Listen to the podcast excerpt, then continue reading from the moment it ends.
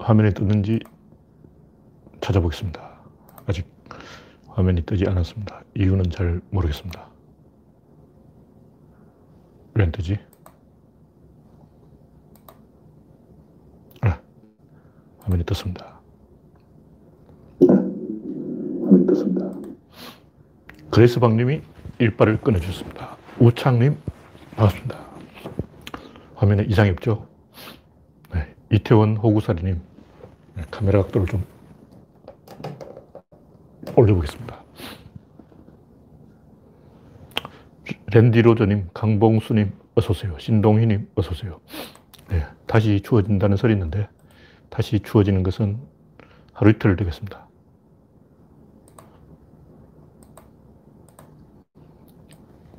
지금 현재 어, 영하 5도, 어, 좀 춥군요.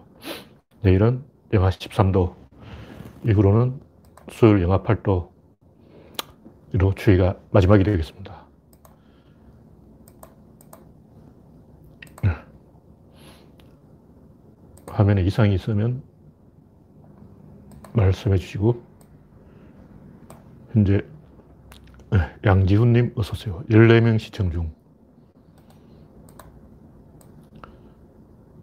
구독자는 1760명. 네. 여러분의 좋아요와 구독, 구독 신청은 방송하는 사람에게 큰 힘이 된다는 유언비어가 나돌고 있는데 사실인지는 잘 모르겠습니다. 좋아요와 구독을 눌러주시면 감사하겠습니다. 네.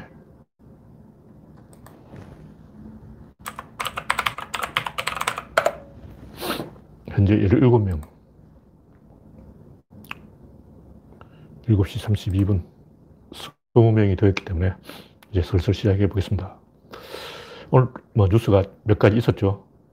한동안 조용하다가 김태규 뉴시서 뉴스시가 아니고 뉴시서군요. 제가 뉴스시라고 잘못 썼는데 서시가 아니고 시서였습니다. 양반이 이 생방송 중에 전 국민이 지켜보는 앞에 과감하게 일배 행동을 했어요. 일배충이 늘 하는 짓인데 손가락 욕을 한 거예요. 내가 볼 때 100% 얻어던 행동입니다. 그 굉장히 불편한 자세이기 때문에 자연스럽게 그게 안 돼요. 힘들어. 네, 이태원 호구사리님, 최석열님, 강성원님, 어서오세요. 현재 31명 시청 중. 네, 본격적으로 시작했습니다. 그 외에 또 이재용이 이 오늘 뭐 구속됐다는 얘기 있고, 네, 정광님 어서오세요. 하여튼 이 뭐뉴스 제가 방송을 몇 초간 들어봤는데, 어, 김태규인지 이 양반이 뭐 대단한 질문을 한 것 같지는 않고, 그냥 억지로 질문하는, 전국을 찌르는 질문을 제가 방송을 안 봤기 때문에 했는 사람이 있었는지 모르겠지만, 하나만 한 소리 하더라고요. 그런 소리 하는 창피하지 않은지 몰라. 아, 그런 애, 소리는 어린애도 하겠어, 진짜. 어휴. 어. 지금 상황에서 질문할 만한 건수는 뭐 지시한 건 윤석열 뭐 이런 게 아니고 서가를 어떻게 조져버릴 것이냐, 아베를 어떻게 박살낼 것이냐, 바이든하고 어떻게 해볼 것이냐, 뭐 이런 큰 걸, 시진핑하고 어떻게 관계를 정립할 것이냐, 큰 걸 가지고 이야기해야지. 뭐 찌질한 걸 가지고 애들 장난하고, 어휴, 진짜. 전파 낭비, 전파 낭비.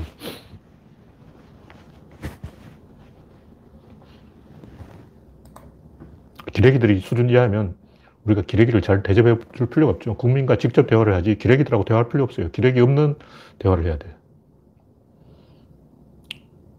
그러니까 이 제가 하고 싶은 얘기는 뭐냐면 기레기들이 이렇게 하는 행동에는 이유가 있다는 거예요. 이유. 저는 이런 행동을 100% 예상할 수 있고 예상해야 됩니다. 예를 들면 잔다르크가 이 샤를 7세의 신임을 받고 큰 공을 세웠는데 이제 공을 세웠으면 죽을 때 됐지. 너 공 세웠잖아. 죽어. 이게 당연한 거라고. 이걸 예상을 해야 된다니까. 내가 잔다르크라면 나 큰 공을 세웠다. 그럼 이제 죽어야 되네. 토사구팽. 이게 당연한 거예요. 상식적으로. 이게 어, 지금까지 날 신임하던 임금님이 왜 나를 배신하지? 이렇게 생각하면 공부를 안 한 사람이야. 역사책을 좀 읽어보라고. 그럼 배신 안 하는 놈이 또 어딨냐고. 역사적인 그 많은 인물들 중에 배신하지 않고 의리를 지킨 사람이 유비, 관우, 장비, 요 세 사람밖에 없어요. 황충, 마초는 나중에 온 사람이고, 조운은 옆, 옆다리로 끼워준 사람이, 곁다리로 끼워준 사람이고, 유비, 관우, 장비, 삼형제 외에는 다 배신했어. 100% 배신합니다. 배신의 법칙, 이거 알아야 돼요. 이거 잘 모르겠다. 왜 배신하는지 잘 모르겠다. 이렇게 생각되시는 분은 제가 오늘 방금 올려놓은 칼럼에 이 머피의 진실 이런 제목을 써놨어요. 머피의 법칙. 잘못될 수 있는 일은 잘못된다. 요걸 읽어보면 딱 나와요. 왜 인간은 반드시 배신하는가? 진중권이 배신한다는 것을 저는 십수년 전에 어떻게 알았는가? 얼굴에 배신이라고 써있잖아.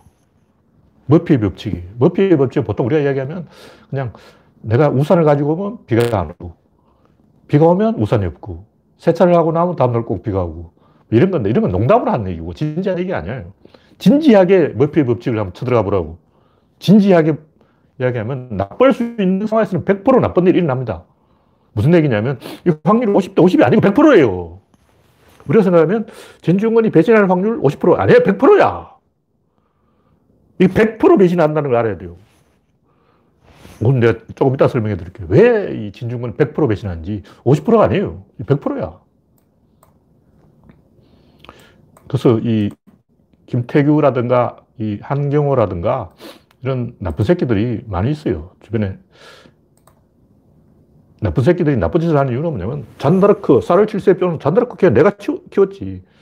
잔다르크가 이 오를레앙으로 이제 쌀을 칠세를 만나러 왔어요. 근데 쌀을 칠세가 하인으로 변장하고 뒤에 숨어 있었어. 그리고 하인을 왕 옷을 입혀가지고 가운데 딱 앉혀놓은 거예요. 잔다르크가 하인을 앞으로 가더니 한번 쳐다보고 뒤에 숨어 있는 샤를 칠세를 찾아, 찾아 낸 거예요. 어떻게 찾을까? 미리 내통했지. 잔다르크가 자기가 예언을 신, 신탁을 받았다 그러니까 샤를 칠세가 미리 하인을 시켜가 귀띔을 한 거야. 짜고 친 거지. 그 짜고 치는 고스톱이지. 그런데 속으면 되나? 아유, 참. 뻔하잖아. 사를 칠세가 미리 하인 시켜서 잔다르크한테 내가 테스트를 할 테니까 이렇게 이렇게 통과해라 다 기침을 해준 거라고. 그 정도면 체감 삼천리지 참. 그러니까 샤를 칠세 입장에서는 잔다르크 그게 내가 키웠잖아. 신탁하면 얼어 죽을 신탁이냐. 내가 그거 일부러 쇼해가지고 어? 내가 거지 옷 입고 일부러 그 뒤에 숨어 있었다고. 내가 잔다르크 띄우려고 일부러 그 하인한테 왕복 입혀놓고 내가 거지 옷 입고 저 뒤에 숨어 있어가지고 그래서 내가 잔다르크 만든 거지. 잔다르크가 무슨 재주로 16살 먹은 소녀가 전쟁을 하겠냐고. 이렇게 생각한다고. 100% 불이 짠 거예요. 마찬가지로 이순신을 발탁한 사람은 선조임금이에요. 이순신은 그때 초특급으로 이 전례를 깨고 상상 초월 초스피드 성질을 했는데 요즘이라고 그렇게 성질시키면 뭐 난리, 난리나 난리나. 공무원이 그렇게 성질한 경우가 있어. 그래서 선조임금은 이순신 누가 키웠어? 내가 키웠지.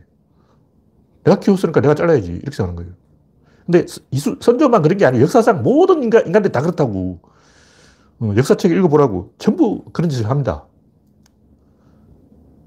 내 자식 내가 죽인데 뭐 어때? 이런 거예요. 사람이 죽는 것은 억울하게 죽는 게 아니고, 원통해서 죽는 게 아니고, 창피해서 죽는 게 아니에요. 모르는 사람들이 박원순이 창피해서 죽었다. 천만의 말씀. 이게 올가미에 딱 걸리면 죽을 수밖에 없어요.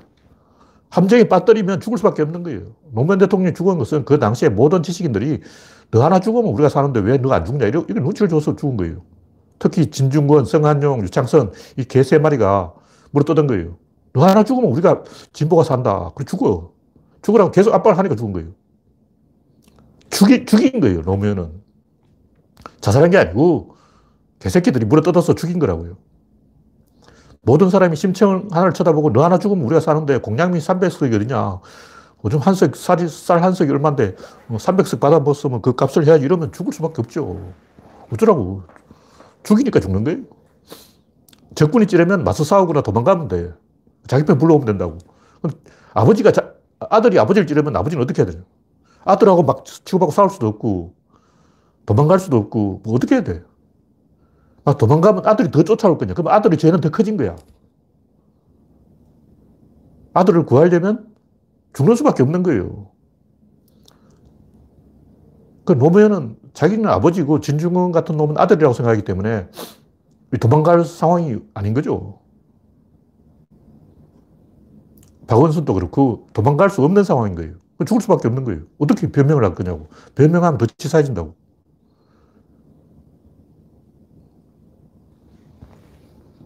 죽을 수밖에 없기 때문에 죽는 거예요. 그러면 진중은 왜 그런 짓을 하냐? 내가 진중 노무현 키웠지. 어, 내가 1등 공신이잖아. 내가 당선시켰으면 내가 죽여도 되지. 이렇게 생각한다고. 유창선이나 성한용 같은 개들은 자기가 노무현 만들었으니까 자기가 죽여도 된다고 생각하는 거예요. 그게 엘리트의 오만이라고. 내가 부모고 노무현 자식이라고 생각해요. 그 노무현은 반대로 내가 부모고 저쪽이 자식이라고 생각한 거예요. 그 언론이 문재인을 이렇게 못되게 행동하는 이유는 자기가 촛불을 다 만들었다고 생각하고 언론인들이 다 촛불시 다 일으켰지. 문재인 대통령 누가 만들었어.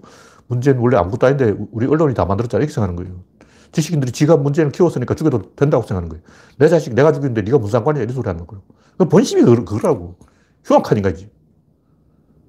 그게 얼마나 흉악한 생각인지 알아야 돼요. 김태규가 저런 짓을 하는 것은 노무현 누가 키웠냐고 내가 키웠지. 이, 이 생각이야. 문제 누가 대통령 만들어서 내가 만들었지. 이런 생각이라고. 내 자식 내가 키웠으니까 내가 죽여도 되, 된다. 이게 살을 칠세가 잔다락을 배신할 때 생각한 그, 그 생각이라고요. 동서고금에 이런 역사를 비일비재하게 일어납니다. 아브라함도 자기 아들 이삭을 막 불태워 죽이려고 그랬는데 어, 수천 년 전부터 그렇게 했어. 내 자식은 죽여도 된다. 오만한 생각이죠. 노무현이 어떻게 그 기레기들이 자식이냐고. 이게 진실이라는 거죠. 네, 이태원 호구사리님이 이 관상이라는 것은 없는 건가요? 아니면 상관관계가 있는지요? 이거 조금 애매한 얘기인데 있다고도 말할 수 있고 없다고도 말할 수 있어요. 왜냐 우리가 알고 있는 그 관상책은 다 중국 책이고 중국 관상이 한국 관상이 아니에요. 그 당연히 안 맞죠. 근데 제가 보면 딱 알 수가 있어요. 김학의 얼굴 보라고. 딱 성범죄자가 써져. 성범죄 딱 써놨다 얼굴에. 범죄자는 분명히 얼굴에 표시가 있어요. 특히 조폭 같은 경우는 얼굴에 조폭이라 써놨어. 조폭은 그냥 눈이 이렇게 크게 안 떠요. 눈이 반짝반짝반짝해. 일초에 눈이 서른 번 왔다 갔다 하는 거예요. 내가 전과 28번을 한번 만나본 있는데 자세부터 틀려. 자세가, 이, 이 자세가 딱 나오는 거예요. 그리고 옷 입는 것도 틀리고, 소매가 있으면 안 되고, 은근 칼라가 있으면 안 돼. 이렇게 멱살 잡힌다고. 그래서 복장도 틀리고, 머리 스타일도 머리에 쓰면 안 돼요. 조폭의 복장, 행동, 표정 다 있어. 가끔 영화를 보면 그 강동원 굉장히 착하게 생긴 사람이 조폭으로 막 나와가지고 의의가 없어. 조폭 연기를 너무 안 되는 게 아, 강동원은 조폭 연기 나오면 안 돼. 착하잖아. 미스 캐스팅이라고. 저번에 형이라는 영화가 있었는데 강동원이 조폭, 조, 조폭이 아니라 그냥 폭력자로 나오는데 범죄자로 나왔어요. 근데 제가 봤을 때 그건 미스 캐스팅이야. 전혀 범죄자 같이 안 생겼어. 얼굴 표정이 범죄자가 아니야. 그 범죄자 얼굴형 그 있잖아요. 조재현. 조재현이 악역을 잘하는 이유는 원래 악당이기 때문이다. 그뭐 관상이 있다니까. 그래서 관상 책에 나오는 관상은 100% 거짓말입니다. 책에 나오는 관상은 제일 좋은 관상이 누구냐면 맹현규야. 옛날 한나라당 맹현규. 그 양반이 제일 관상이 좋지. 그 출세현자가 아니잖아. 관상책에 나오는 건 다 중국인 관상이고 한국인 관상이 아니고 관상책은 믿으면 안 됩니다. 그러나 저는 관상을 볼 줄 압니다. 제가 딱 보면 저 인간 아니야 하면 게 아니에요. 안철수 생긴 거 보라고. 딱 보면 아스퍼거인. 얼굴에 새겨져 있어요. 아는 사람 알아. 너무 진지하게 얘기하면 안 되고. 마이크 소리가 잘 안 들립니까? 마이크 떨어졌네요. 아, 죄송합니다. 마이크가 떨어졌지. 처음부터 안 달았나? 아, 이제 정상화 됐네요. 아, 제가 이 화면을 잘안 봐서 마이크가 떨어진지 몰랐습니다.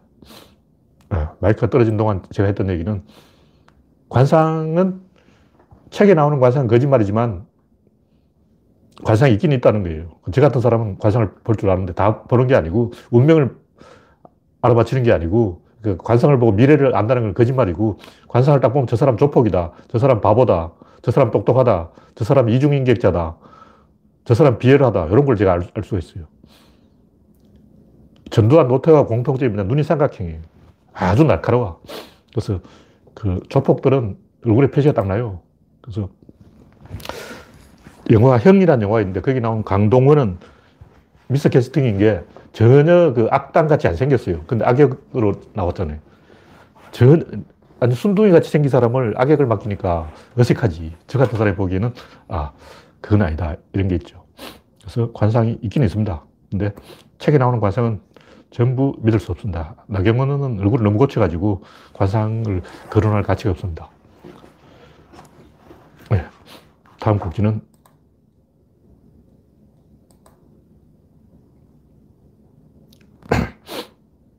윤서인 유자로 8,300억 물어내라. 광복 회원 8,300명이 각자 100만 원씩 8,300억이 아니겠죠. 8,300명이면 8,300만 원, 83억이죠. 83억. 83억 물어내라. 유자로 83억 이제 물어낼 판인데, 하여튼 이 민사소송을 건다는 거죠. 형사소송으로 처벌하기는 어렵고 표현의 자유라 그럴 테니까. 근데 중앙일보는 윤서인의 말을 이 윤서인이 사과했다고 했는데 제가 사과했는지는 모르겠어요. 제가 본 윤서인 페이스북 글은 사과가 아니고 미러링이라고 변명하는 거예요.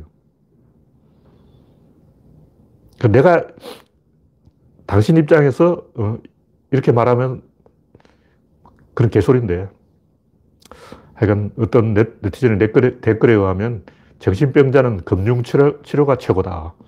83억 금융치료로 윤세인을 치료해주자. 뭐 이런 얘기, 제 맞는 얘기입니다. 하여튼 이런 식으로 국민을 애먹이는 사람은 용서하면 안 돼요. 계속 이런다고. 나쁜 사람에게 상을 주면 더 나쁜 짓을 하는 거예요. 이런, 어, 이런 나쁜 짓을 방치하는 것도 죄인 거죠, 죄.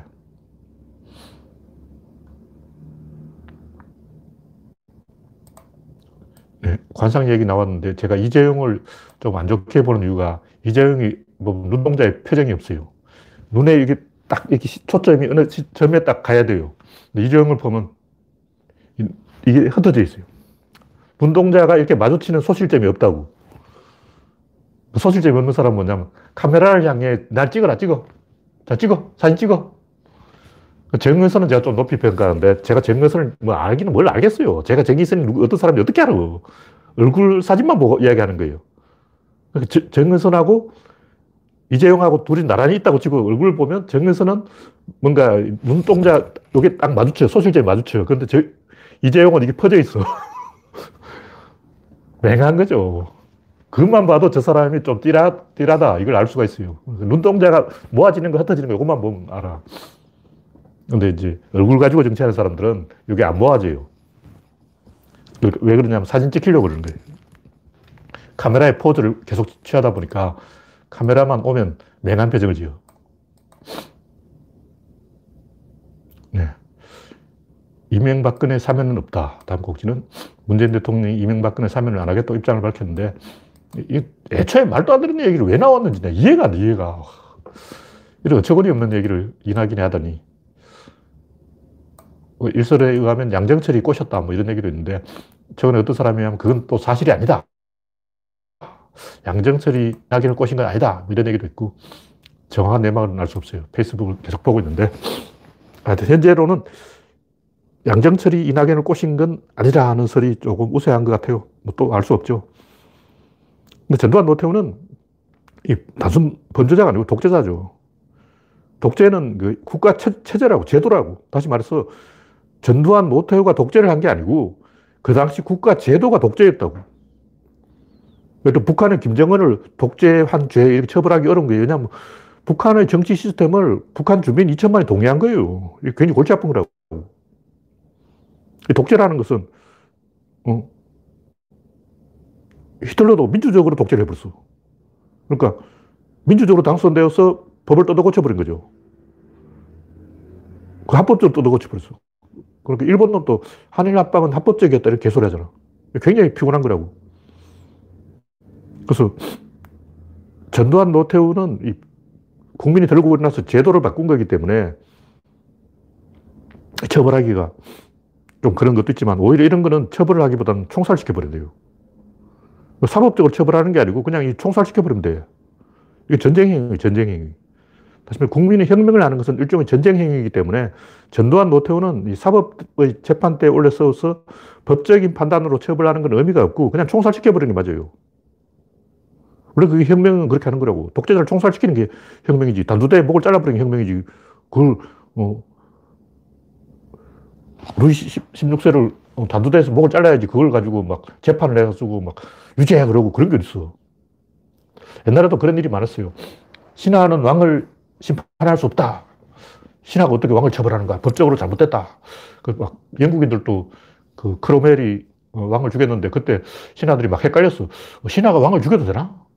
왕이 잘못하면 왕한테 폐하 아니되옵니다 하고 간언을 해야지 왕을 처형해버리고 그런 게 어딨어.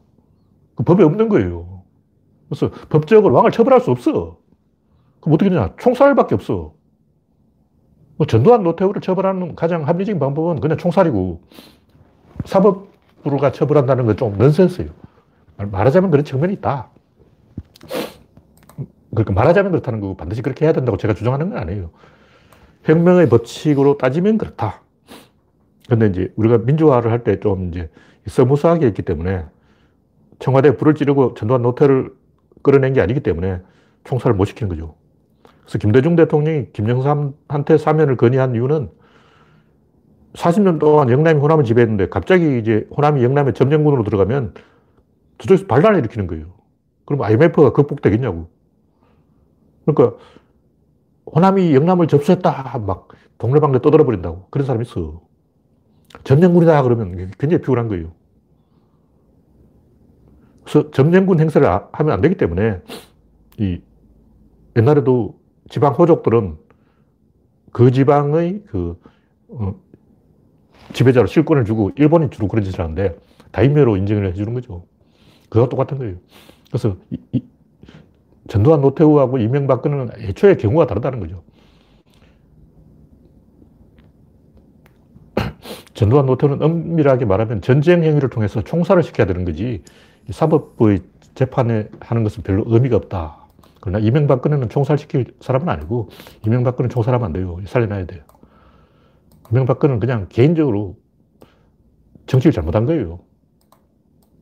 그래서 이명박근혜는 재판으로 사법부의 심판에 맡기는 게 맞고 전두환 노태우는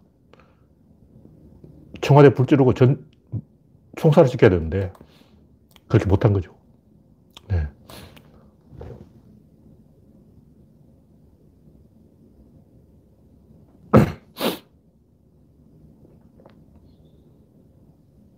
이재용은 총살감은 아니고 협상을 해야 돼. 어쨌든 이제 이재용의 구속이 주, 가 상승에 도움이 되는지 삼성의 발전에 도움이 되는지 반대가 되는지는 이제 앞으로 몇 년간 지켜보면 되고 왜냐하면 이재용을 컨트롤할 책임이 정치에 있는 거예요. 이재용이 범죄를 저지르기 전에 박근혜가 이재용을 컨트롤 못한 거예요. 우리가 이재용을 잘 컨트롤 해야 돼. 그래서 총살감은 아니다. 뭐 이런 얘기고.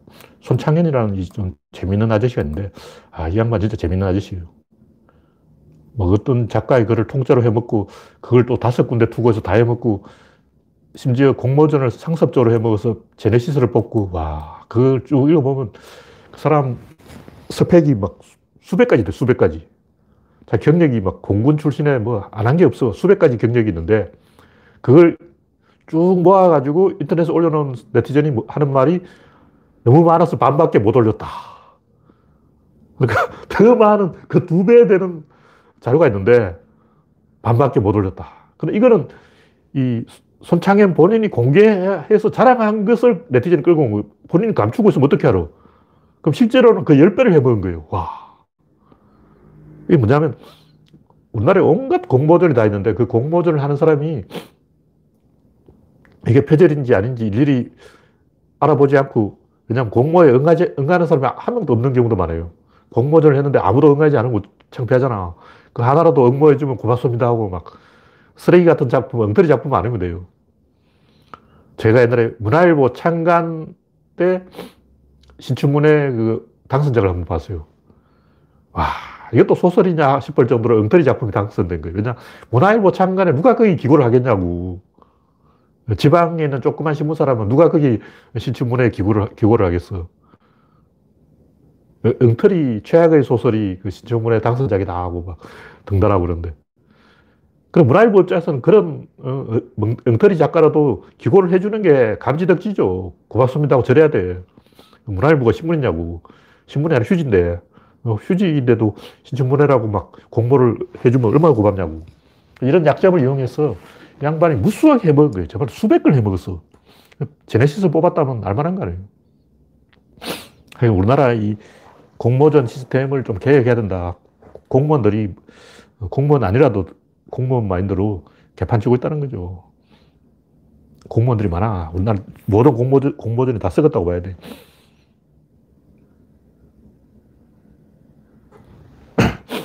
네.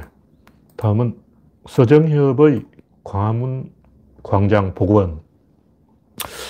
이건 원래 유홍준이 노무현 때 한 건데 아직까지 안 되고 있는 게 잘못한 거죠. 서울시가. 2002년에 해야 될 거를 2021년, 20년 동안 못 하고 있어. 와. 박원순이 뭐 한 거야? 저 박원순을 많이 비판하는 이유가 이런 거 안 해요, 박원순. 2002년에 해야 될 일을 2021년에 이제 뭐 공사하고 있다는 거예요. 20년이나 미뤄진 거라고. 그리고 원래 유홍준 화는 광장이 서쪽에, 어, 예술의 전당이 아니고 그 뭐지, 어, 거기 있는데 서쪽에 있는 걸 이, 이명박이 미쳐가지고 가운데로 옮겨놓은 거예요. 왜 이명박이 어, 거기 가운데로 광화문을, 광장을 옮겨놨겠냐고. 그 노무현이 미워서 그런 거야. 유홍준이 노무현 부하기 때문에 배가 꼴, 배알이 꼴려가지고 그런 짓을 한 거예요. 그러면 오세훈이 그랬을 거야. 정확히 모르겠는데, 오세훈이 그런지 누가 그런지 모르겠지만, 그게 노무현을 엿먹이기 위해서, 어, 이명박이 일부러 삐뚤어지게 만들어 놓은 거예요. 그럼 도로 한가운데 있는 게 무슨 광장이냐고. 그게 교통섬이지. 말도 안 되는 거죠. 하여튼, 이 유홍준을 엿먹이기 위해서, 노무현을 엿먹이기 위해서, 노무현의 업적이 생기는 걸 방해하기 위해서 광화문 광장을 일부러 그렇게 가운데로 옮겨놓고 이건 노무현이 한 게 아니라 내가 한 거야. 유홍준이 한 게 아니라 내가 한 거야. 어. 이명박이 이 짓거리를 한 거라고. 이명박의 범죄를 바로잡는다는 게 왜 그게 문제냐고. 참. 네, 손창현 양반 도 제가 항상 하는 얘기 범죄자는 잡히고 싶어서 안달 낳는다는 거예요. 왜냐면 대한민국에 이런 약점이 있다는 걸 폭로하고 싶은 거야. 그 자기 자신을 마룻다로 희생시켜서 아, 대한민국에 이런 허점이 있다. 이걸 이제 드러내는 거죠. 그러니까 국가와 민족을 위해서 자기를 희생시키는 거야. 그게 인간의 본심이라는 거죠. 그 공모전이 얼마나 허술하게 운영되고 있는가, 이걸 폭로하고 싶어서 안달이 난 거죠. 원래 인간이 그런 존재예요. 뭔가 이 집단에 기여하려고 해. 나쁜 쪽으로도 기여를 하고 싶은 거예요. 네, 다음 곡지는 공장 농사가 최고. LED로 실내에서 막 요즘 상추를 재배하고 수경 재배를 해서 그 뭐야 서베이, 서베이죠. 그게 납품해서 수백을 번다 그러는데, 뭐 이런 건 별 뉴스가 아니고, 제가 하고 싶은 얘기는 뭐냐면, 이런 걸 보면 꼭 그 기사의 댓글에 네티즌들이, 아, 그 수경, 수경재배 영양가 하나도 없는데 그 왜 하냐, 그러고 욕이 나요. 그럼 그, 그, 글이 인기 1위야. 왜, 그, 이거 제가 봤을 때, 이런 공장 농사가 이제 좀 괜찮은 아이디어인데, 이걸 조금 더 발전시켜서 좀 더 좋은 제품을 납품하자. 내가 해보겠어. 어, 내가 수경재배에서 더 잘해보겠어. 뭐 이렇게 하면 될 건데 왜 삐딱한 쪽으로 나쁜 쪽으로 하느냐. 인간의 본성이라는 거죠. 인간 원래 그래. 원래 안티를 하고 부정적으로 행동하고 나쁜 쪽으로 움직이는 게 인간의 자연스러운 모습인 거예요. 그러니까 네티즌들이 아, 그 수경 재배 그 영양가 없어. 그 서브웨이 야채 먹을 수 없어. 그 비타민 하나도 없어. 어. 미네랄이 하나도 안 들었을 거야. 막 이런 식으로 삐딱하게 나오는 것은 원래 인간의 본성이기 때문에 우리는 이걸 역으로 찌르고, 찌르고 들어가야 된다는 거예요. 그게 잘못된 게 아니고 원래 다 그렇게 해. 그럼 우리는 구조론 식구라면 좀 아는 사람이잖아요. 우리는 좀 알잖아. 아니까 우리는 그런 짓을 하면 안 되죠. 우리는 어, 수경재배가 그 영양가가 없다고 비타민이 없다고 그럼 내가 해야지. 어, 거기 비타민 넣어주면 되잖아. 미네랄 넣어주면 되지. 어, 미네랄을 보완한 더 좋은 수경재배 하면 될 거 아니야. 긍정적으로 생각하자는 거예요. 이중의 역설이죠. 부정적으로 보는 건 역설이고 그 부정을 부정하는 게 공자상이고 그냥 부정적으로 삐딱하게 나가는 것은 노자의 못된 행동이다. 소인배 행동이에요. 소인배들은 원래 삐딱하게 해요. 그러니까 그 네티즌들이 그런 뭐 수경재배 영양가 없어, 비타민 없어, 미네랄 없어 하고 욕하는 거는 자연스러운 거예요. 다 그렇게 해. 그러나 우리는 그걸 넘어야 돼요. 극기복내. 자기 자신을 이, 이겨야 된다고. 본능을 이겨야 돼. 그게 본능이라는 거죠. 삐딱하게 행동하는 게 인간의 본능이에요. 그러면 그런 사람들은 졸개가 되는 거야. 리더가 되려면, 대장이 되려면, 보스가 되려면, 그걸 역으로 찌르고, 들어가서, 어, 뭐야, 수경재배를 해서 영양가가 없다고. 그럼 내가 해야지. 나는 영양가 있는 수경재배를 해야지. 미네랄 있는 수경재배를 할 거야. 이렇게 나와지죠. 인간은 그 본능에 맡기면 뭐든지 조사모사를 하게 돼 있어요. 무조건 아침에 4개, 저녁에 3개 이런 행동을 한다고. 그럼 그걸 역으로 찔려야지. 나는 아침에 3개, 저녁에 4개 이렇게 하면 어, 내가 또 이익을 보다. 왜냐 남들이 다 저쪽으로 가면 난 이쪽으로 가는 거야. 어, 상식적으로 생각하자고. 남들이 전부 저쪽으로 가면 난 이쪽으로 가면 돈을 벌어. 돈을 번다고. 어, 사람들이 막 가서 막 금을 캐야겠어. 금을 캐야겠어. 로다지야, 로다지. 그러면 어, 남들이 다금 캐러 갔어. 그럼 난 청바지를 팔아야지. 반대로 찌르는 거야. 그러니까 이제 삐딱한 사람, 야, 그 금이 있을 리가 있나. 금 없어. 금 없다고. 이런 사람이 있고, 또 이제 솔깃한 사람은, 뭐, 금 있어, 금 있어. 나도 금 캐야지 하고 막, 어, 망태기나 들고 쫓아간다고. 그러니까 여러분들은, 우리 좀 생각이 있잖아. 생각이 있는 사람들은, 야, 그 금 없어, 금 없어 하고 삐딱하게 행동하면 안 되고, 남들이 금을 캐면 난 청바지를 팔아야지. 그 청바지 파는 사람 옆집에 세탁소를 하면 더, 그 사람이 더 벌었어요. 그럼 누가 세탁소를 했냐면, 그 당시 중국인들이 세탁소를 했어. 중국인 쿨리들이 미국에 가서 그 미국 횡단 철도를 만들고 철도 공사가 끝나서 이제 할 일이 없으니까 어, 캘리포니아에 금캐러 온 사람들에게 세탁소를 해서 떼돈을 벌었어. 떼돈 벌었어. 남들 다 금캘 때는 옆에서 세탁소를 해야 된다. 그런 얘기죠. 네.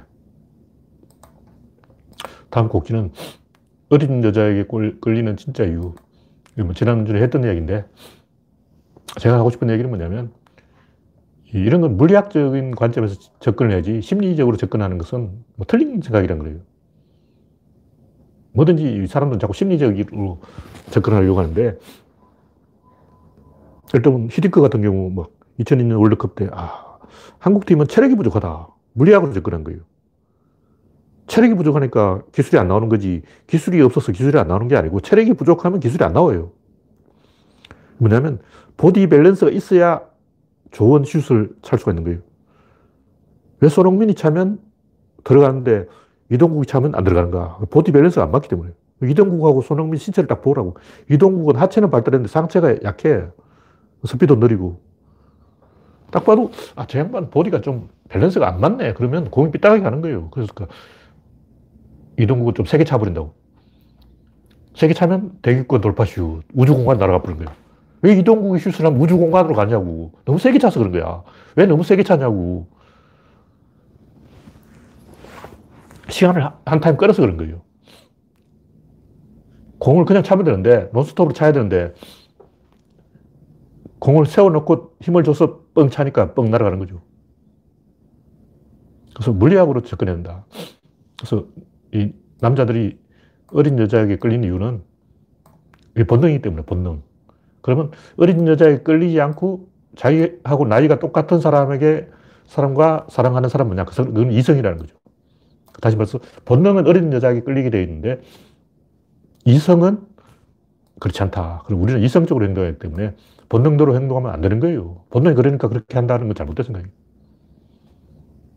본능대로 하면 어떻게 되냐면 그 영국이 태평양에 어떤 섬을 정복했는데 그 사람들이 도망가서 숨어 살았어요. 근데 어, 수백 년 후에 발견됐어. 그 영국령 섬인데 보니까 12살 어린 여성하고 막 결혼하고 그러고 있는 거야. 그래서 미성년자 성폭행죄로 영국 법원정에 세워서 재판을 받게 하니까 그 사람들이 어떻게 우리 섬은 독립하겠다. 영국, 오늘부터 영국으로부터 독립, 오늘 우리는 영국 식민지가 아니야. 그러고 막. 왜 영국 법원이 우리를 재판하냐. 그러고. 우리 섬에서는 원래부터 이렇게 해왔는데, 우리 섬에서는 12살이면 시집 간다고 그러고 막 난리가 난 거예요. 우리는 이제 굉장히 곤란하다고.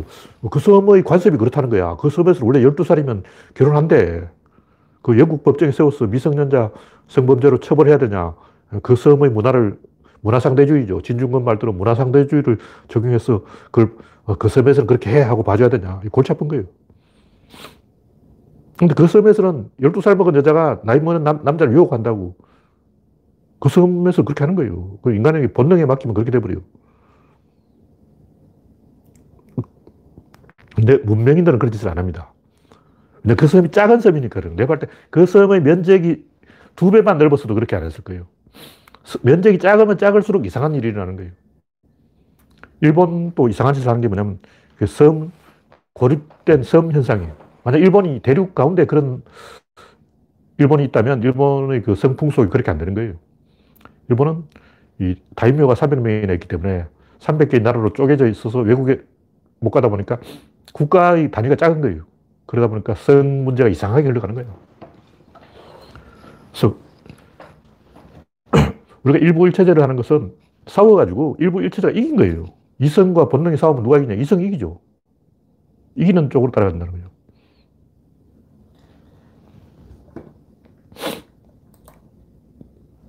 그래서 인간들이 그 어린 여성에게 접근하려고 하는 이유가 뭐냐면 원시 시대라고 생각하고 스무 살 정도면 아기가 있어요. 아기가 있는 여성한테 접근하는 것은 그 규칙 위반이야. 대부분 동물을 관찰해 보라고. 뭐 소든 염소든 닭이든 개든 새끼를 키우는 암컷한테 접근 안 해요. 수컷이 새끼는 키우고 있는 어, 암컷한테 접근하는 거 봤어요? 그거는 동물의 세계에서도 인정 안 되는 위법이라고. 범죄예 범죄. 어. 동물들도 그런 건 허용 안 해. 사바나에서도 새끼 딸린 암컷을 건드리면 안 돼요. 그래서 수사자는 어떻게 하냐면 이 수, 수컷을 다 물어 죽여요. 새끼를 죽여서 이 암컷하고 어떻게 해보려는 수컷이 있어요. 그 동물의 왕국 TV에 가끔 나오는 얘기인데 수컷이 새끼를 죽이는 거예요. 그래서 특히 곰들이 새끼 딸린 엄마 곰들이 엄청 사나워가지고 수컷 곰들이 거쳐오면 다 때려 죽여요. 그래서 새끼 딸린 곰한테는 접근하지 말라. 뭐 이런 규칙이 있는데, 인간도 똑같다는 거예요. 아기를 키우는 여성한테 접근하면 안 되기 때문에 그런 거다. 또 하나는 그 보호 본능 때문이다. 그래서 인간이 어린 여성하고 결혼하려고 하는 이유는 살해되지 않기 때문에. 살해되지 않기 위해서. 다시 말해서 좀 나이 많은 여성을 건드렸다가는 100% 살해됩니다. 왜냐하면 주변에 있는 자기가 접근할 수 있는 여자는 다 건친이야. 건친을 건드리면 안 돼. 그러니까 조개혼을 해야 된다고. 이웃 부족을 쳐들어가야 되는데 이웃 부족 마을 경계선을 넘어가는 순간 사형인 거예요. 그래서 부족과 부족의 경계선에 해골을 쌓아놓고 어, 우리 부족한테 접근하면 넌 해골이 될 거야. 이렇게 어. 불과 한 100년 전까지만 해도 중국 귀주성, 운남성 이런 오지에 가면 그런 마을이 있었어요. 그래서 모태가 똥군이 그 어, 장정을 하면서 서쪽으로 막 정글 속으로 들어갔더니 막 마을 입구에 해골 쌓아놓고 너왜 왔어? 외부에서 온 한족은 반드시 죽여. 우린 청나라 때부터 한족이란 한족은 다 죽였어. 이러고 있었던 거예요. 그러니까 중국 오지에는 청나라 군대도 접근 못한 그런 부족민이 살고 있었다는 거죠.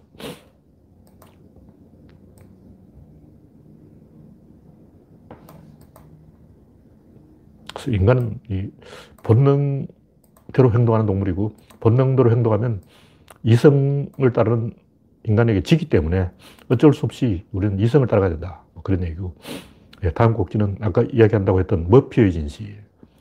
머피의 법칙을 우리 좀 잘못 알고 있는데, 이 머피의 법칙에 보면, 보통 우리가 뭐, 우산을 가지고 오면 꼭 비가 오고, 음, 세차를 하고 나면 다음날 꼭 비가 오고, 뭐 이런 것은 머피의 법칙이 아니에요. 그건 농담으로 한 얘기야. 그 농담이 진지하게 그런 소리 하는 사람 어디 있어. 농담이고. 이 머피 법칙은 내가 볼 때 굉장히 진지한 거예요. 머피라는 대위가 있었는데, 신형 음속기, 음속 돌파할 수 있는, 음속으로 달릴 수 있는 비행기를 설계하는데, 그, 실험을 해봐야 되는 거예요.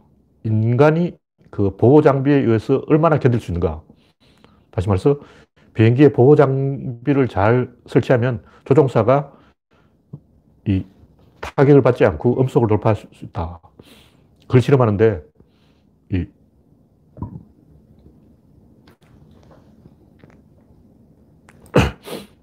하여튼 이 대위가 이제 부하, 부사관들한테 일을 시켜놓으니까 부사관들이 전극봉을 다 엉터리로 끼워 놓은 거예요. 그래서 잘못할 수 있는 구실이 요만큼만 있으면 꼭 잘못한다고. 전극봉을 똑바로 끼우면 되잖아. 왜그 삐딱하게 끼워 놓냐고. 근데 왜 이게 문제가 되냐면 아버지가 아들한테 일 시키면 그렇게 안 해. 잘한다고. 전국봉을 똑바로 끼우면 되잖아. 근데 삐딱 교범에 똑바로 끼우라고 안쓰러우면 100% 삐딱하게 끼운 놈 나온다고요. 이게 굉장히 중요한 거예요. 사실은 이건 굉장히 중요한 거라고. 이거는 우연히 실수가 일어난 게 아니고 의도적으로 실수를 한 거예요. 그래서 미국에서는 직원들에게 메뉴를 다 만들어주고 하나하나 다 시킨다는 거예요. 우리나라처럼 알아서 해라 이런 거 없어. 미국에는 일을 시키면 딱 안 합니다. 왜냐하면 왜 안 하냐고 물으면 아, 이런 문제가 있기 때문에 안 한다고. 그런 문제가 있으면 보고를 해야지 왜 보고를 안 하냐 그러면 보고하라고 했냐고. 보고하라는 말 없었잖아. 당신이 보고하라는 말을 안 했기 때문에 내가 보고를 안 했다. 이게 미국인들의 방식이라고. 일본인도 그렇다는 거예요. 일본인도 한국 사람이 일본인을 고용해서 일 시키면 안 해요. 왜 안 했냐면, 아, 이런 문제가 있어서 안 한다. 그러는. 그런 문제 있다고 왜 이야기를 안 하냐면, 물어봤냐고. 네가 물어봤잖아. 이런 식으로 나온 거예요. 왜 그러냐면, 우호적인 관계가 아니기 때문에. 아버지가 아들한테 일을 시키면 절대 그렇게 안 하죠.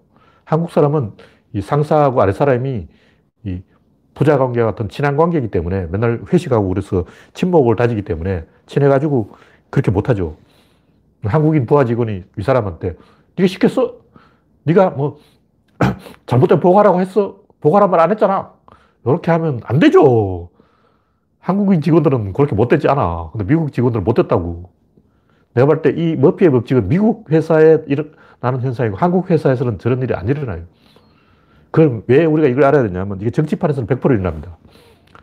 정치판에서는 잘못될 수 있는 일은 100% 잘못돼요. 왜냐하면 우호적인 환경이 아니기 때문에. 그리고 레임덕이 되면 집권 임기 말이 되면 모든 인간이 삐뚤어요. 요만큼이라도 틀수 있는 건 다 틀어. 들면 초등학생이 이제 학교에 가서 전략을 짜야 돼. 선생님한테 잘 보이는 전략. 그 딱 짰는데 오늘부터 선생님한테 잘 보여야지. 어떻게 하면 잘 보일까? 공부를 많이 해야지. 시험을 100점 맞아서 잘 보여야지. 그렇게 생각하는 순간 친구가 방해하는 거예요. 그래서 야 놀자 그런다고. 그럼 이 틀렸어. 선생님한테 잘 보이는 전략은 틀렸고 그럼 이제 남은 전략이 뭐지? 남은 전략은 한 개밖에 없어요. 선생님을 괴롭히는 전략. 왜 선생님을 괴롭힐까? 선생님을 괴롭히는 전략밖에 쓸 수가 없는 거예요. 왜냐면 선생님한테 잘 보이는 전략은 이미 망했어. 친구 때문에. 그래서 인간은 방해할 수 있는 모든 것을 방해합니다. 전략인 거예요. 그리고 나쁜 짓을 했는데 들키지 않으면 들킬 때까지 나쁜 짓을 해요. 손창현, 이 양반 굳이 남의 거를 몰래 살짝 해먹으면 되는데 뻔뻔스럽게 다섯 군데나 중복 투구를 해서 이렇게 어, 대놓고 범죄를 저지른 이유는 뭐냐면 아, 이 공모전에 이런 허점이 있다는 문제를 고발하려고 그런 거예요. 대한민국 이런 위험한 구멍이 있었어. 구멍이 있으면 안 되지. 이걸 폭로하려고 그런 거예요. 그래서 우호적인 관계가 아니면 인간은 어떻게든 일을 틀어가지고 잘못되게 만듭니다. 그래서 이명박은 집권 초부터 광우병 악재가 터졌는데 뭐냐면 국민과 이명박의 관계가 우호적이지 않았기 때문에 박근혜 때도 국민과 박근혜의 관계가 우호적이지 않았어. 그 지금 우리가 목격하고 있는 것도 기레기들과 이 문재인 대통령의 관계가 우호적이지 않은 거예요. 요만큼이라도 터집거리 했으면 다 터집 잡으려고 그러는 우호적이지 않은 관계에서는 나쁜 일이 일어날 수 있으면 반드시 나쁜 일이 일어납니다. 그, 그러면 어떻게 해야 되냐? 환경을 장악해야 돼요. 환경을 장악하지 않으면 무조건 방해자를 만나게 되어 있어요. 이게 머피 법칙이에요. 그래서 하던 일은 괜찮고 새로운 일을 할 때는 반드시 환경을 먼저 장악해야 되고 소통을 강화해야 되고 우리 편이 돼야 돼. 그럼 어떻게 되면 의리를 맺어야 돼. 동지가 돼야 돼. 한 편이 돼야 돼. 가족이 돼야 돼. 그렇지 않으면 무조건 배신하는 거예요. 삼국지만 읽어봐도 알 수 있어요. 유비, 관우, 장비 빼놓고는 다 배신했어. 배신하지 않는 건 있을 수가 없는 거예요. 대부분 이제 반역을 일으킨 이유가 반역을 일으키지 않으면 안 되기 때문에 반역을 일으키는 거예요. 우리가 생각하면 임금과 신하가 의리가 있는데 같이 고생했는데 어, 사마이가 말이야 조조하고 같이 고생했는데 어떻게 그렇게 배신하겠나 배신합니다. 할 수밖에 없어요. 왜냐면 배신하지 않으면 내가 죽어. 누군가 모함을 해서 사마이가 역모를 꾸미고 있다고 이렇게 고자질을 하면 그 양반이 재상이 되는 거예요. 고자질을 하면 재, 상되는데 왜 고자질을 안 하겠냐고. 말 한마디만 하면 재상이 될 수 있어. 사마이가 사실은 나쁜 걸랑 그 말만 하면 자기 재상이 되는 거예요. 100% 나쁜 놈은 나타나는 거예요. 그래서 머피의 법칙이 아니라도 사마이는 배신하지 않을 수가 없는 상황이고 이순신 같이 중성을 하는 사람은 중국 사회는 없어요. 내가 이순신이랑, 만약 이순신이 중국에서 태어났다면 선조를 죽이고 자기가 왕 되지. 이순신이 중국에서 태어났다면 선조를 죽이고 왕이 되는 거예요. 악비도 그렇게 배신을 당했는데, 제발 악비도 그렇게 중신이 아니야. 악비도 그 송나라를 위험하게 하는 무리한 도박을 많이 했어요. 그리고 악비에 대한 여러 가지 좋은 이야기들은 악비 가문에서 나온 어떤 사람이 책을 써서 악비를 띄운 거고, 악비가 막 5천 명 데리고 막 그란족을 물리치고 개소리야. 거짓말이야.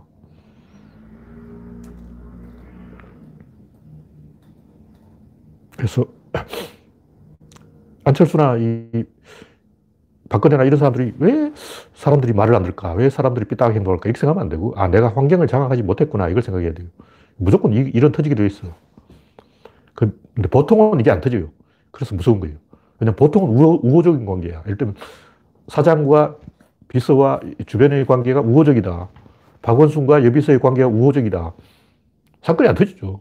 박원순이 실수를 해도 비서가 바로 잡아준다고. 시장님 그거 그렇게 하면 안 되죠. 이렇게 말한다고.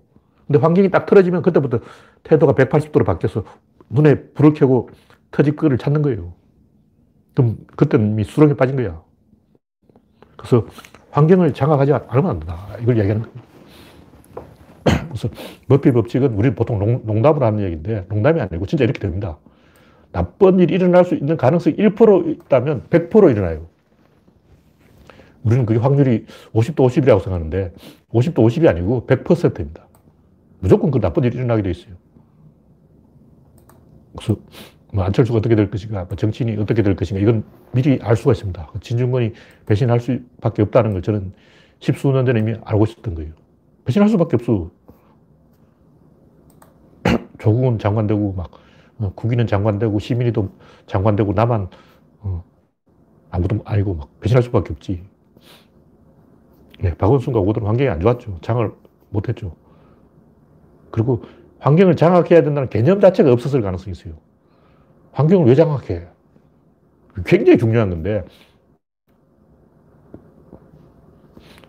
요즘도 언론에 뭐 문재인 대통령과 국민이 기레기들이 소통이 안 된다 이런 말이 나오는데, 불통이다 이런 말이 나오는데, 그거는 문재인 대통령이 환경을 장악하지 못했다는 얘기예요. 환경을 장악하는 놈은 어떻게 하냐. 옛날에는 돈을 찔러주죠. 보수 꼴통이 대통령이 당선되면 기레기들한테 돈을 주니까 돈으로 환경을 장악하는 거예요. 그럼 검사들은 어떻게 장악하냐. 선배 검사를 검찰총장 임명하고 법무부 장관 임명하는 걸로 장악하는 거예요. 이런 식으로 하니까 나라가 안 되는 거죠.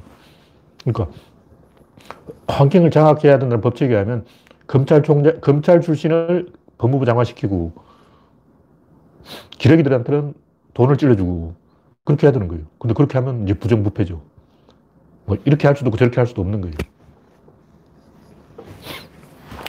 평등주의를 하면 환경 장악을 못하는 게 아니고 우리가 환경을 장악해야 된다는 사실을 모르고 있기 때문에 장악을 못하는 거예요. 그럼 선진국은 어떻게 하냐? 선진국은 환경을 장악한다고. 왜냐? 선진국은 전 국민이 감시하고 있어요. 내가 항상 하는 독일 사람들은 2층에서 딱 내려다보고 있다고. 전 국민이 기레기를 감시하고 정치권을 감시하고 환경을 장악하고 있는 거죠. 우리는 국민들은 아무 생각 없고 기레기들은 사고치고 이런 거, 이러고 있는 거죠. 평등주의 때문이 아니고 이게 환경을 장악해야 된다는 사실을 우리가 몰라서 그런 거예요. 알아야 돼요.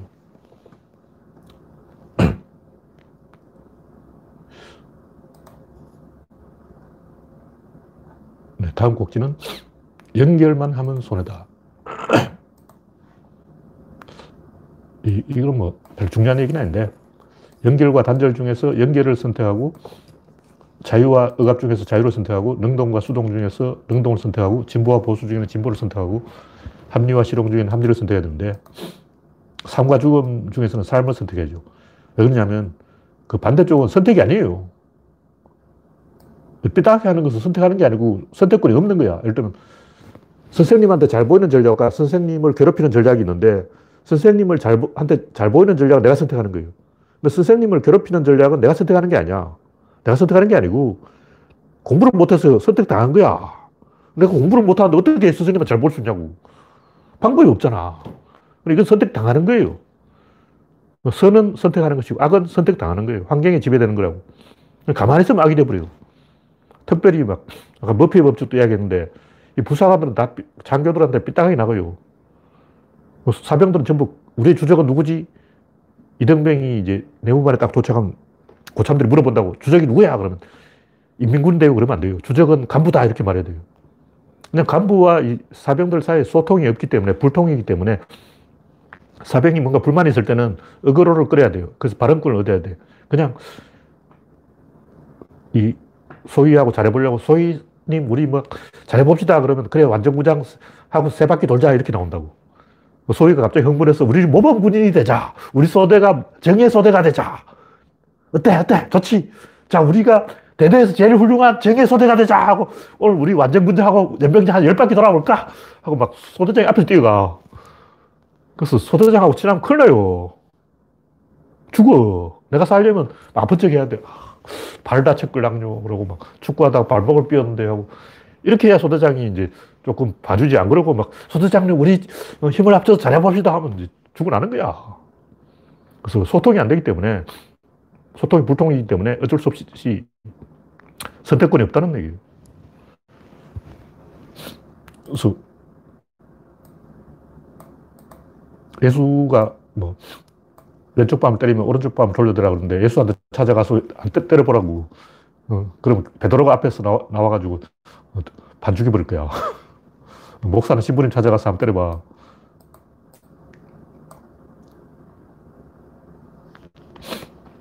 당연히 이 연결만 하고 단절하지 않으면 내가 손해죠. 근데 원래 이 단절에 대해서는 건 이야기를 안 하는 거예요.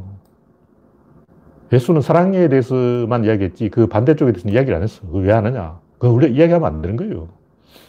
일단 정직하게 살아라 이야기해야지. 여러 것도 피워야지. 어, 이런 건 이야기하면 안 돼. 왜냐하면 애들이 듣고 있잖아. 그, 그런 거는 동생한테 몰래 형이 귀에말로 해주는 거야. 어, 그러니까 질문하신 분이 있었는데 연결만 하면 안 되고 단절도 해야 되는 거 아니에요? 이 말은 몰래 몰래 저한테 몰래 찾아와가지고 귀에말로 하라고. 독자들이 보고 있는데 그런 질문하면 안 되지. 몰래 와서 나한테 물어보면 제가 아, 적대 눈치껏 하라고 이렇게 이야기를 해주죠. 그래서 이 공개된 게시판에서는 이 진보 쪽만 이야기하고 보수는 이야기하면 안 돼요. 선내에서만 이야기하고 악은 이야기하면 안 돼요. 일단 결혼은 연결이고 결혼하면 평균 친구 1.5명하고 헤어진다는 소리 있는데 연결은 화려하게 결혼식을 하는 거예요. 그럼 이별도 이별식을 하냐?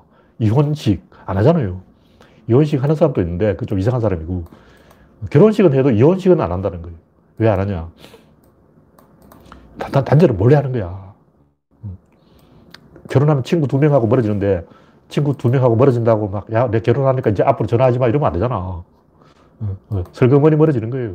단절은 설거머니 하는 거고, 굳이 상처 줄 필요 없잖아. 굳이 상처 주면서 막, 나 장가 가니까 오늘부터 어, 술 먹자고 불러내지 마! 그러고 막, 어, 그러면 안 되죠. 설거머니 단절하는 거야. 그래서, 이, 항상 51대 49로 올바른 쪽이 있고 그 묻어가는 쪽이 있어요. 근데 묻어가는 것은 그냥 알아서 눈치껏 묻어가야지 그것도 알려달라 그러면 안 돼요. 근데 인생을 살다 보면 묻어갈 때도 있고 앞장설 때도 있는데 앞장설려면 좀 분위기 파악을 환경을 장악하고 해야 된다고 그래서 가르치는 거예요. 근데 묻어가는 건 그냥 묻어가면 돼. 음. 제가 항상 얘기하지 2등 전략, 1등 전략보다 2등 전략이 편해요. 1등은 천장을 뚫어야 되기 때문에 굉장히 저항에 부딪힌다고. 뒤에 살살 따라가고 삼성처럼 애플 뒤에 사슬 따라가면 쉽게 도, 돈을 벌 수 있어요. 이, 이건희가 무슨 재주로 돈을 벌었겠어. 2등 전략이 더 먹히는 전략이라고. 1등 전략은 굉장히 위험한 전략이고, 일본 기업들이 망한 이유가 1등 전략을 추구했다가 망한 거예요. 그럼 스티브 잡스는 왜 됐냐? 그건 천재니까 되지. 천재가 아니고 둔재이면서 막 1등 전략을 추구하다가 망한 회사가 일본이라고. 2등 전략은 상당히 묻어가는 거니까 편하잖아. 근데 그 공개적으로 야 우리 2등 전략을 추구합시다. 이런 말 하면 창피한 거죠. 그런 말 하면 안 돼. 1등 전략으로 갑시다. 이렇게 이야기해야지. 어, 2등 전략을 하자. 이건 아니죠. 그런 말은 하는 게 아니다. 그래서 공사 구분을 해야 되는데 공적인 부분은 이야기하고 사적인 부분은 각자 알아서 눈치껏 하는 거예요. 실용주의를 하기도 해야 되는데 이걸 우리는 실용주의다 이렇게 간판 걸면 안 돼요. 그럼 굉장히 위험한 거야.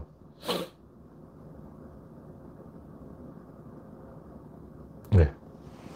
일본의 세가사도 1등을 고집하다 여러 번 망했다. 댓글을 달아주셨는데, 손키님. 맞습니다. 1등 전략은 재주가 있는 사람이 해야 돼요. 재주가 없으면 2등 전략을 해야 된다. 근데 1등 전략은 배워야 되지만 2등 전략은 그냥 모르고 해도 된다. 브렉시트가 영국한테 이득이 될 수도 있지만 그 솔직히 그런 건 이야기하는 게 아니에요. 유럽이 힘을 합쳐서 미국에 맞서자. 우리가 이런 걸 이야기해야지. 야, 각자 생존이다. 각자 알아서 영국도 브렉시트하고 프랑스도 빠져나가고 독일도 빠져나가고 다 빠져나가 버려. 이건 적어도 이 지식인이 할 얘기는 아니죠. 그래서 왜 우리가 이제 이게 중요하냐면 인터넷에 보면 블랙홀이 어떻고 뭐 양자역학이 어떻고 우주 팽창설이 어떻고 이런 동영상이 굉장히 많이 있어요. 그 조회수가 수십만 되는데 그럼 그걸 보고 우리가 막 양자역학을 써먹을 일이 어딨냐고. 없어. 그러나 우리가 그걸 보기 때문에 천재가 나타나는 거예요. 에너지가 만들어진다는 거죠. 그래서 우리가 연결을 하면 당장 내한테 이득이 되는 게 아니고 누군가한테 이득이 돼요. 그래서 깨어있는 시민이 뭉쳐있으면 당장 내한테 이득이 되는 게 아니고 다음, 다음, 다음까지 언젠가 누구한테는 에너지가 모여있어 언젠가는 이득이 되기 때문에 우리가 그쪽 길로 가야 된다. 그런 얘기죠. 그래서 잘 알면 아는 대로 하면 돼요. 연결할 때는 연결하고, 단절할 때는 단절하고. 연결만 하라는 게 아니에요. 딱 상황을 봤어. 어. 근데 단절은 각자 눈치껏 하는 거고, 연결은 우리가 의도적으로 설계를 해서 계획을 세워서 이데올로기를 가지고 연결하자! 이렇게 해서 연결해야 돼. 왜냐하면 그냥 혼자서 연결이 안 돼. 내 혼자 연결하려고 해봐 연결되는가. 어. 젊은이들이 연애를 하려면 국가에서 분위기를 만들어줘야 돼요. 뭐 발렌타인데이다, 뭐 화이트데이 대해서 야 연애해, 연애해. 크리스마스 날이니까 여관 잡아. 막 이렇게 분위기를 띄워야 연애를 하지. 어. 가만히 있으면 연애를 하냐고. 연결은 배짱이 맞아야 하는 거고 단절은 그냥 단절하면 돼. 그래서 잘 모르면 연결하면 돼요. 연결하면 좋은 결과가 나오냐? 아니에요. 연결하면 에너지가 생기고 그 에너지는 어느 쪽으로 갈지 모르는 거예요. 확률이죠. 그러니까 연결하면 좋은 일이 생기는데 그 좋은 일이 내한테 오는 게 아니고 어딘가에 있다가 언젠가는 내한테 올 확률이 약간 올라간다 이런 얘기예요. 그래서 무조건 연결하지 말고 잘 모르면 연결하라. 이런 얘기입니다. 네, 현재 8시 28분 1시간 가까이 되었기 때문에 현재 시청자 120명 참여해주신 120명 여러분 수고하셨습니다. 감사합니다. 이걸로 마치겠습니다.